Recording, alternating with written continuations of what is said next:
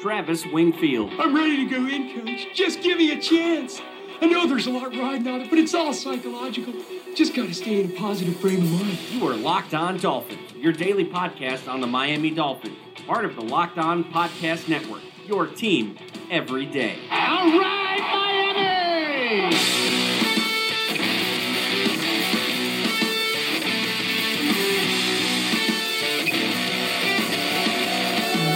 What's up, Doll fans, welcome into the Sunday, March the 11th edition of the Locked On Dolphins podcast. I am your host, Travis Wingfield, and I am here to bring you your daily dose of Miami Dolphins football. And on today's show, one of the Dolphins' biggest fan favorites was shipped off over the weekend. We will discuss that. Also, rumors circulating around Ndamukong Suh and Ja'Wuan James. Is there any truth to their possible departures? And what to expect this week as free agency officially begins in the NFL? How will Miami clear some money, spend that money, and how to set them up for the draft class in 2018? But before any of that, I have to remind you guys go ahead and subscribe to the podcast on Apple Podcasts.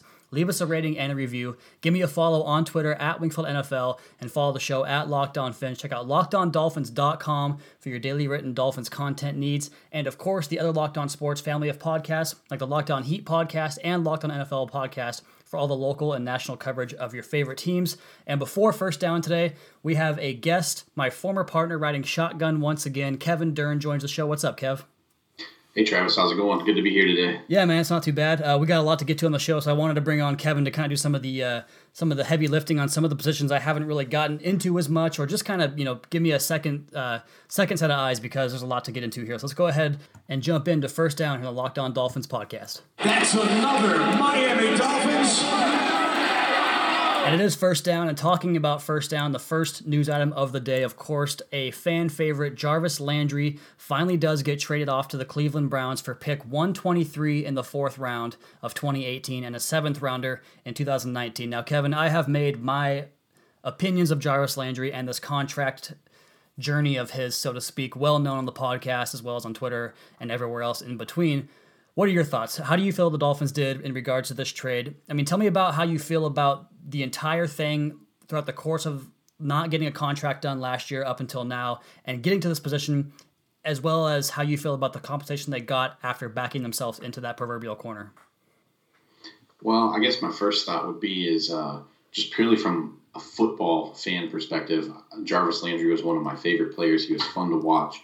You know, he was dynamic when he got the ball in his hands. So I'm sad to see him go, but it sounds like the the contract negotiation process when Miami tried to re-sign him all the way dating back to after 2016, they were just never going to work out a deal because Jarvis and I guess his agency kind of overvalued, you know, what he actually meant to the Dolphins. And then I think on the other side of that coin, because Miami made some bad contract decisions with with Andre Branch, Kiko Alonso, and some other guys, they were never really going to be in a position to re-sign him. And I think by that same token, they were never really going to be in a position to get, you know, fair value for him. So I think they did as well as they could as far as getting a draft pick back this year rather than waiting for the the compens- uh, compensatory pick next year. And it sounds like they want to make some sort of jump in free agency. So there's really no guarantee they would have got a third round comp pick next year. So sad to see him go, but uh, you know, I understand it and we'll definitely get more into that free agency talk later in the episode. But I, the whole way the process played out towards the end just was kind of fitting in terms of how ambiguous I was on my thoughts about Jarvis Landry and his production. Like you said, I love the guy. I have his jersey in my closet. I posted a picture on Twitter this morning of all the jerseys I have. Uh, basically, I have one guy left on the team. It's Ryan Tannehill. But um, I just kind of felt like every day I kind of changed my opinion on what they should do with Jarvis Landry because it was such a tough situation and it playing out this way was just kind of fitting. But like you said, they made him an offer earlier in the season that you know the the rumored thirteen million dollars per year we heard about, which is insane numbers for a slot receiver. If you look at some of the other guys in the league that are getting nowhere near that, Doug Baldwin, for instance, is way below that that line right there, and I think he's probably a better player than Jarvis Landry. So it seems like um, on one side of the coin, you can blame Landry for that high demand, but on the other side of the coin, you can blame the Dolphins for not having the available money because of the guys you mentioned Kiko Alonso, Andre Branch, TJ McDonald, that type of thing. So, I mean, the fourth round draft pick, though, I mean, does does that kind of rub you the wrong way? Because I just feel like if they would have made the trade last, because they were talking about trading him last year, when they traded Jay Ajayi, and that was probably part of the plan in terms of Adam Gase coming out hot in that press conference saying that you know we got to do things the right way. We got to have guys in the playbook, especially our starters have to be out here being in the playbook and being ready to go. Do you think that Landry was one of those guys he was talking about uh, after that blow up in that press conference? Yeah, I think it could be, and I think too. By the same token, if they had him on the trade deadline or on the trade block last year at the trade deadline, they may have uh, kind of overplayed their hand there in terms of, of what they might have been able to get. Um, quite frankly, I'm kind of surprised that the rest of the NFL didn't just kind of wait him out and you know force the Dolphins into a position where they had to keep him or just outright you know release him. And so I guess they did a good job in terms of getting something for him but it, like I said before, it was never going to be that fair value for what for how good Jarvis Landry is, in my opinion. And you look at what you know. You talked about they're planning on making some moves in free agency. At least that's what we've heard. I don't. How would they have done that without getting rid of that sixteen million dollars off the books? I don't think they would have had a chance to even sign anybody if they'd have had that on the books still. Yeah, they would have had to uh, dump one of the big money contracts. Yeah. I, I think just to even get themselves back in the black. So it's like basically Jarvis Landry or Ndamukong Suh. Pick your poison. Yeah, that, that's sort of how I take it. Yeah. And, uh, and I think, you know, not to steal something from Moneyball, but I remember that scene in the movie where they're talking about replacing Jason Giambi. Yeah. I think you have like a collection of guys, you know, Mhm. replace Jarvis Landry. Maybe not just one player, but, you know, a variety of, of players and, and offensive scheming can, can help replace him. And a friend of the podcast, Chris Kaufman at CK Parrot on Twitter, we all know him very well. He's been posting some good stuff about in regards to Kenny Stills from the slot, but also Jakeem Grant's efficiency from the outside. And he used a preseason game to kind of make his point, which I mean, I guess you can have your opinion on that. But Jakeem Grant, for my money, man, I, Kevin, I, I have to apply for a mea culpa from you, and I talked about this plenty of times because I was, you know, on the cut Jakeem Grant bandwagon after his really bad rookie year in terms of fielding punts, just you know turning the football over the number of times that he did doing that. But you look at the raw talent and the way he can. I mean, some of those games like that that screenplay against the Chiefs uh, from last year, the Week 16 game, he that's that looked just like him at Texas Tech breaking tackles against guys in the Big 12. Yeah, yeah. And then quite frankly, I'm surprised he's been as versatile as he has been in the, the limited looks we've seen him.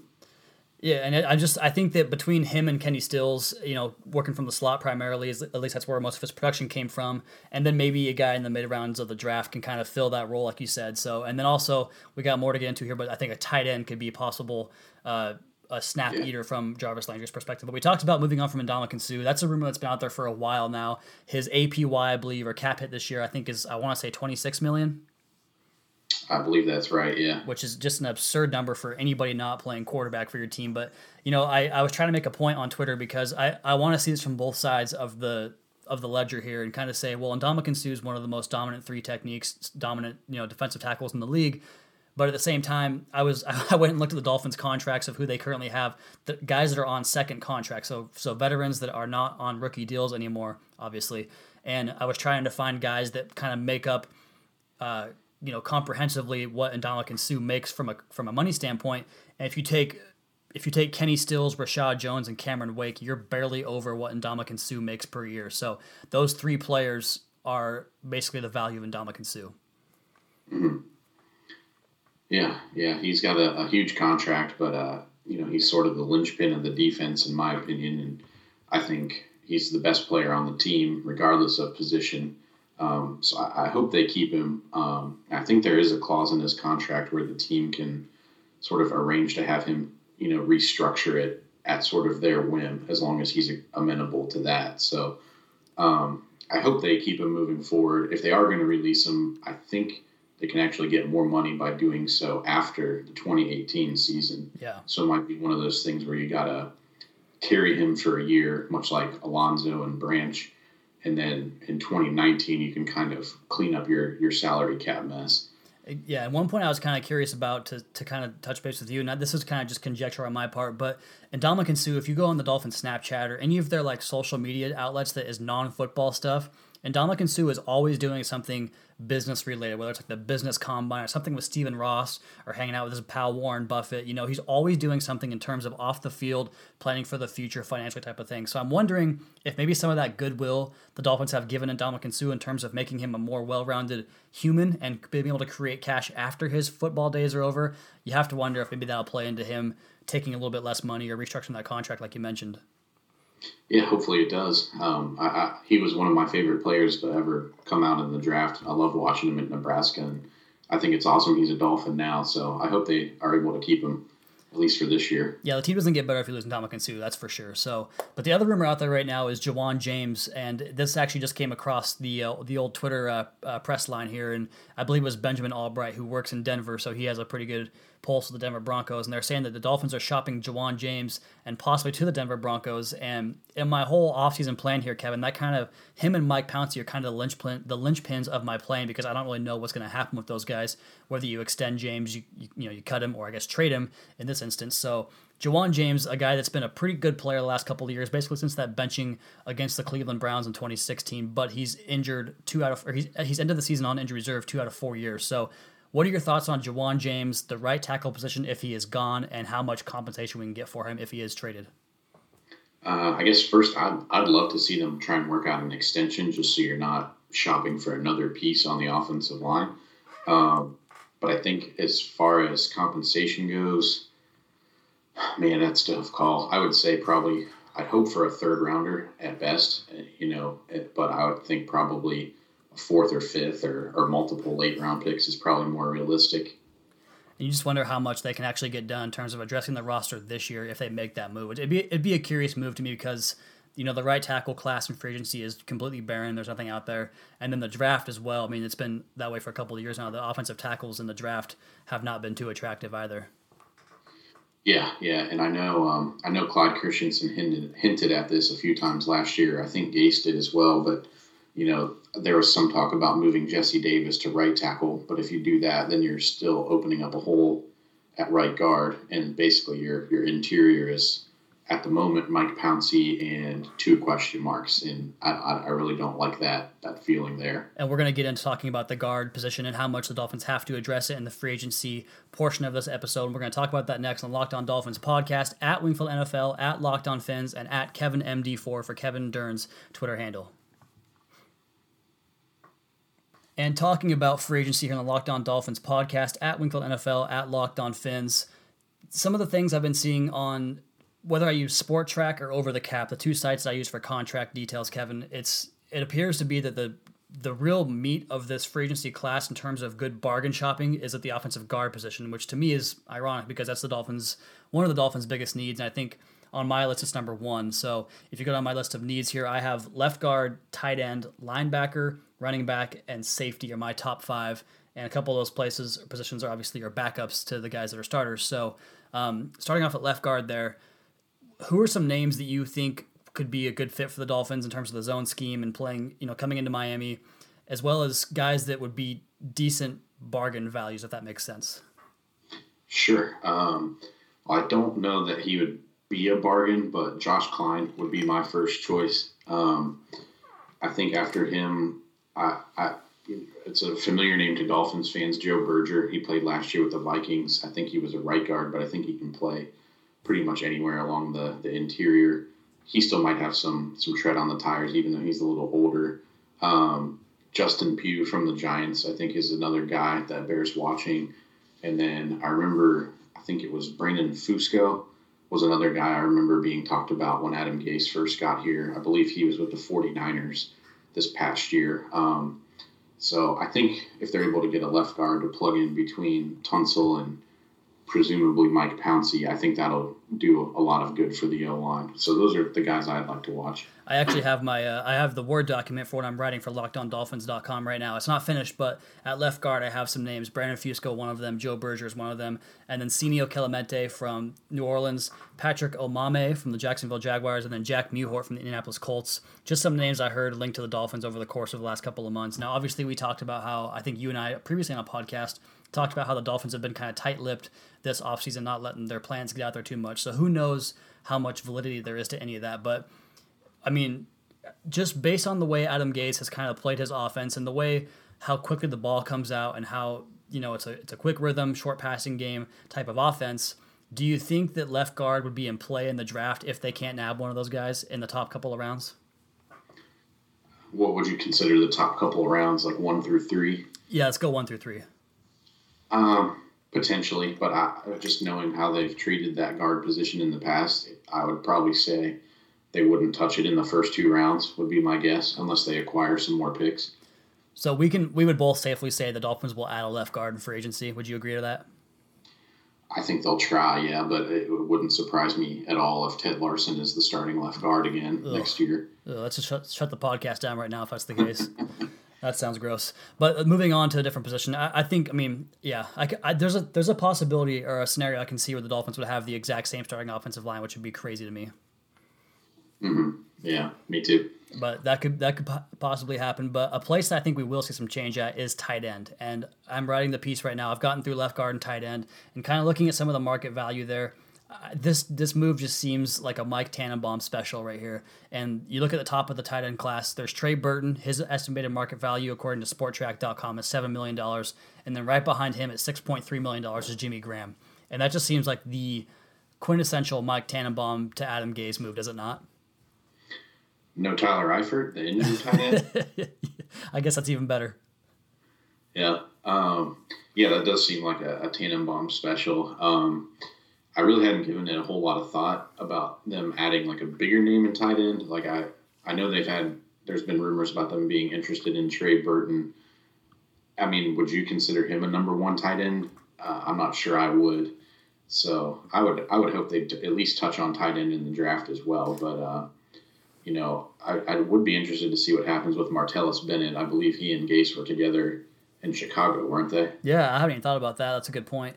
Um, but yeah, as far as the tight ends in the draft, that that's a great spot to dip into, just because I think it's one of the deeper tight end classes in a while that we've seen.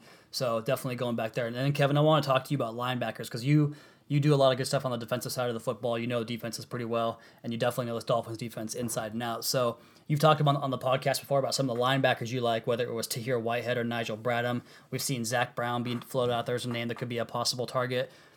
Do you think any of those guys at their current market values, which you know seems to me like it's going to be in that five, six, seven million dollars per year range for any of those three guys, is that going to be worth it to sign those guys? And if so, who is the best fit of all three? Um, I think it would be worth it just because I kind of question uh, how many linebackers are going to be around when Miami's picking at some of their uh, spots, especially if they don't grab one at 11, which I, I kind of am inclined to think they won't grab one there. Um, I think Tahir Whitehead will probably price himself out of Miami. It wouldn't surprise me if if Nigel Bradham and Zach Brown both did. Um, I think two guys I'd really like to keep an eye on would be Anthony Hitchens, and uh, I know this guy is one guy that uh, Chris Kaufman talked about quite a bit. But uh, Marquis Flowers, he was actually drafted by the Bengals when Matt Burke was there. Um, I believe he, he played extensively in um, with New England, and I think he went to one other team between New England and Cincinnati and played maybe Arizona. I can't remember. Um, I think they'll they'll try and you know kind of attack it with a low market value. Linebacker is another spot I think they could look to the draft um, to address there. But those would be the the guys. If they do kind of make a splash, I think Nigel Bradham would probably still be closer to their price point. Yeah, that's going to be an interesting position to, to watch over those couple of months because, like you said, I think the only surefire, like cheap options as far as starting players or guys that are going to play 75 plus percent of the snaps would be at pick 11, whether it's Tremaine Edmunds, Roquan Smith, or maybe even a Rashaan Evans in a trade back situation. But it just seems like that's kind of the one position they have a huge need at that they're kind of handcuffed at. Yeah, yeah, I agree. And uh, just for my money, I'm not sure I would take either Tremaine Edmunds or Roquan Smith at 11 based on how they would fit into the Dolphins defense. If it was another defense like New England or, you know, a Minnesota or Cincinnati, like a Mike Zimmer type scheme, I'd be a little more inclined to take either one of those two guys. I just don't think the scheme fit is as great with both of those guys for Miami as it would be with other teams, especially that high in the draft. What about Rashaan Evans? Uh, he, in terms of scheme fit, he'd probably be my top linebacker for the yep. Dolphins. But I, he's one of those guys. I don't know if you you spend the eleventh overall pick on him. I right. think you try and trade back, or maybe even hope he he kind of starts to slip at the beginning of the second round, and you can maybe move up a few spots, sort of like they did for um, Xavien Howard a couple years ago. And one of the things that makes me curious about all this quarterback talk, and we're going to get into that here on the last note on the Locked On Dolphins podcast, is talking about quarterbacks and the, the rumors the Dolphins have put out there in terms of, you know, Baker Mayfield, Josh Rosen. We've seen, that's all I've seen the last, you know, several weeks, every single day is those rumors. But it makes you wonder if some of that has to do with the Dolphins' interest in trading back because a lot of these second third round draft pick guys are guys that you could go ahead and bring in that would be akin to one of those mid level free agent guys we talked about, like at left guard or tight end or whatever it is, they would kind of fit that mold and, and, give you a guy that could compete for a starting job right away, but do it on a much lesser salary. Do you think that's possibly in the cards, a trade back? Um, I'd like to think so. I'd love to see him get a draft where they end up with more picks. Um, I really don't want know what to make of all the the Baker Mayfield talk at the moment. Um, just based on everything that Adam Gase has said, and then for whatever reason, I think Armando Salguero you know, think of him what you will. He's been pretty plugged in around the last two off seasons as far as info. I think he was the only writer that had Charles Harris even uh, you know typed out in one of those columns last year. And he wrote a piece in the wake of the Jarvis Landry trade, and basically, you know, one of the lines was something I'm paraphrasing here was, you know, I guarantee Ryan Tannehill will have other targets to throw to in 2018. Um, I don't think he would put that out there if he didn't believe that Tannehill was going to be here. So I do kind of, I would hope that a trade back is more in play than a trade up. Or if they're trading up, I would hope it's for a non quarterback. And you and I have talked about this a lot in terms of 11 being kind of a, a no man's land in the draft. And if you target someone, this is before the Robert Quinn trade we talked about, if you target Marcus Davenport or a Derwin James or a Minkah Fitzpatrick or whoever it is that would be a big game changer right away for you, it seems prudent to move back the other direction and kind of go towards, for my money, a guy like maybe, you know, I don't know if tight ends in play, but like a top level receiver like a Calvin Ridley, or like you mentioned, a Rashaan Evans, or if we do go tight end, like a Mike Gesicki at the back end of the first round. So doing that, getting a day one starter and acquiring more picks seems like a good move to me. Yeah, I agree. I, would like to see him do that. So that's pretty interesting. I haven't really gotten that much into that, but that's a pretty interesting thought there. I think that could be something they consider to do there at the top of the draft at pick number 11. So this is the Locked On Dolphins podcast at Wingfield NFL, at Locked On Fins. I'm joined by Kevin Dern at Kevin MD4. We have a few more notes to get to in reference to the Dolphins free agency as well as draft coming up in 2018. And back on the Locked On Dolphins podcast, earlier we talked about how Kiko Alonso is kind of preventing the Dolphins from doing a whole lot at linebacker, and Andre Branch is also doing the same thing at defensive end. Now, Kev, you have a run stuffing defensive end on your needs list here. Let's go over these needs lists real quick before we get into this. I talked about already for me left guard, tight end one, LB two, running back two, dime safety, and then a bunch of other backup positions. What are your top five need list or top five needs on your list? Yeah, so number one, I think just I base this more off of snap count. So we'll call it interior O line. Um, I would put outside linebacker one, tight end, run stopping defensive end, and then sort of a, a third safety slash dime player, whatever you want to call it. So both of us. Both of us think that quarterback two is outside of the top five. I do for right now.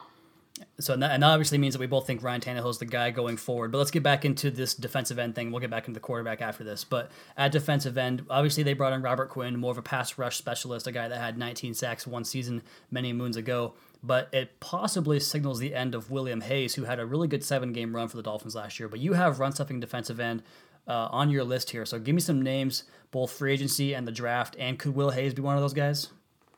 Yeah, I mean, I think at this point, just with where they're at cap wise, I think my preference would be to, to re sign William Hayes. Um, really, in free agents, there's kind of some smaller market names. I know Alex Okafor is out there, but he's coming off an, an ACL injury in the middle of last season. Um, really, the only two guys I wrote down were, were Will Clark and Tank Carradine as far as um, free agents go. As far as the draft, um, I really like Sam Hubbard and Jalyn Holmes, both at Ohio State. Um, I also like Chad Thomas from uh, the U. Uh, I think those would be kind of three guys you may not have to spend a, a, first round pick on any of them other than maybe Hubbard. So those are some guys I like as, uh, as run stopping DNs that can be part of the rotation. Yeah, it seems like the draft might be the way to go because defensive end is. I talked about on Twitter a little bit today that that's one of those positions that I know run stuffing is different than what, it, or like run stuffing is different than in terms of a pass rusher would cost. But the four premier positions are quarterback, offensive tackle, defensive end, and then corner. So to pay for those guys in the open market could be a little bit steep. So that's why I could see the draft being a more viable option there. Would you agree with that? Yeah, yeah, I think so. And then speaking of that too, running back is another position that man, that's that's one that's so deep in the in the draft class this year. But then you also have the Dolphins' connection to C.J. Anderson, who at this point hasn't been cut yet from the Denver Broncos. There are reports that he could be. Man, I, I don't. I know they're talking about trading Ja'Wuan James to Denver, but if they do it for C.J. Anderson, that would kind of bum me out because I feel like you could probably just get him after he gets cut rather than having to spend you know a starting right tackle on him. But is that a position the Dolphins will go after in free agency or the draft? Or I know you're a big Sony Michel fan. What do you think about the running back behind Kenyan Drake? Yeah, I, I would prefer them to go through it in the draft. Um, really, the only free agent I would touch would be C.J. Anderson if he's cut, just because he knows the offense. He knows Gase and Studesville. Um, but I think there's just so many good running backs in this year's draft class. Um, even if they don't end up with a Sony Michel or a Derrius Guice, I think there's still other guys down the board that you know can come in and play well too. So my preference would be for them to go in the draft. Yeah, absolutely, me too. And I think that you could, you know, CJ Anderson's probably going to cost you three to four million dollars a year if you sign him off the free agent scrap heap. So, you know, it's I think he's a good fit, but it does seem like Adam Gase has a preference in terms of running backs, in terms of guys that could basically do all three aspects of their job and do them well, so you can disguise your offense with whoever running back is on the field and not have to like kind of change the game plan to face to accommodate the running back on the field. So definitely whoever they draft or sign is going to be a guy I think that can do all three things. Would you agree? Yeah, I think so. Um, I know they tried to go after C.J. Anderson when Gase first got here, so I think that might be their first move if he is cut. But I still wonder if they're going to be able to afford him at, at the right price point. Yeah, then John Elway came in in the 11th hour and took him back away when they had that offer sheet signed. So that was a bummer. But the Dolphins have turned out some good running backs since then. But let's go back to the quarterback here and kind of finish up the podcast here, Kevin. And so we both think that Ryan Tannehill will be here. We both think they're not going to trade up and go crazy for a quarterback. But if there's a quarterback there at 11, is there one that would be there that you would take personally? Um, I would take, if Baker Mayfield's there, I would take him. Um, and I would probably give strong consideration to uh, Josh Rosen as well. I think he's got a really nice arm, and I was impressed by some of the games of UCLA that I watched. And he seems to be a kind of guy that would really flourish in what Adam Gase wants to do in terms of getting the ball out quickly and, and being on time and on schedule in those short throws. And obviously the built-in shot plays that we saw back in 2016, not so much in 2017. But I think there's definitely a case to be made for this quarterback class. The way I put it is that I think this quarterback class is one of the best ones in quite a while, at least from a depth standpoint. And I think, like you said, Baker Mayfield to me is head and shoulders above everybody else in the class. But I just don't think he's going to be there at pick 11. So if the Dolphins do want to get him, they're going to have to trade up for him, in my opinion. So if we do trade up, to, so if you ask me, I think if Tan, if you trade up to get a quarterback, you should probably just move on from Ryan Tannehill. I think that if you're going to trade up, that means that's your guy. He should start day one, and that means there's no place for Tannehill on the team, and you could clear the $19 million off the books. So if you're going to trade Ryan Tannehill, what would you expect in return for fair compensation? Um, I think if you trade him, you know, I know the rumor's been Denver. I think that Benjamin Albright had talked about that on Twitter. I think if you trade him and you know the 11th pick, that should be sufficient to get you up to pick five. Um, maybe you might even net like a fifth or sixth round in return as well. Um, if you trade him just for picks, um, it's hard to say. What did Alex Smith just get traded for going to Washington? I can't remember. Yeah, off the top of my head, I'm not sure. I want to say it was a third rounder, but they also got I think Kyle uh, Kendall Fuller in the deal too, though. Yeah, so I would say if you can trade Tannehill for, yeah, I would even take you know if Kirk Cousins weren't rumored to be going to Minnesota, I would take a late first for Tannehill. Yeah, I think he'd do well in Minnesota, and they wouldn't have to pay as much. But I would say if you can get a second rounder and then maybe another you know, second, third, or fourth rounder uh, along with it. I think just to help clear some of that cap space, if you really want to move up and get Mayfield or whoever your guy is, I, I would say you know, maybe two picks would would be what Tannehill would fetch you. But then the thing I worry about though is what if Tannehill comes back and plays like you and I both expect him to, because you and I both think he'll play well in 2018 and beyond. So if he plays, you know, at a level where he is the 12th highest rated passer in the league again, like he was the last time that he played, you're talking about a guy that could fetch you two first round picks down the line. So that's why I'm kind of, you know, hesitant to trading him this year because I think his value is only going to go up from here. Yeah, I would say I would kind of share the philosophy that the Eagles had going yeah. up to get Carson Wentz a couple years ago. That was their their guy. They made it happen. Um, if Miami believes one of those guys at the top is going to be the the next Carson Wentz, then go for it, I guess. But I just don't see any of those guys being as good as as Wentz or, or even Tannehill right off the bat. Very well said. I agree. So I think that's pretty much um, that's a good way to end the podcast here. I think Kevin, what do you think? Sounds good to me. And with that, there's only one thing left to say. Say goodnight, Kevin. Good night, Kevin.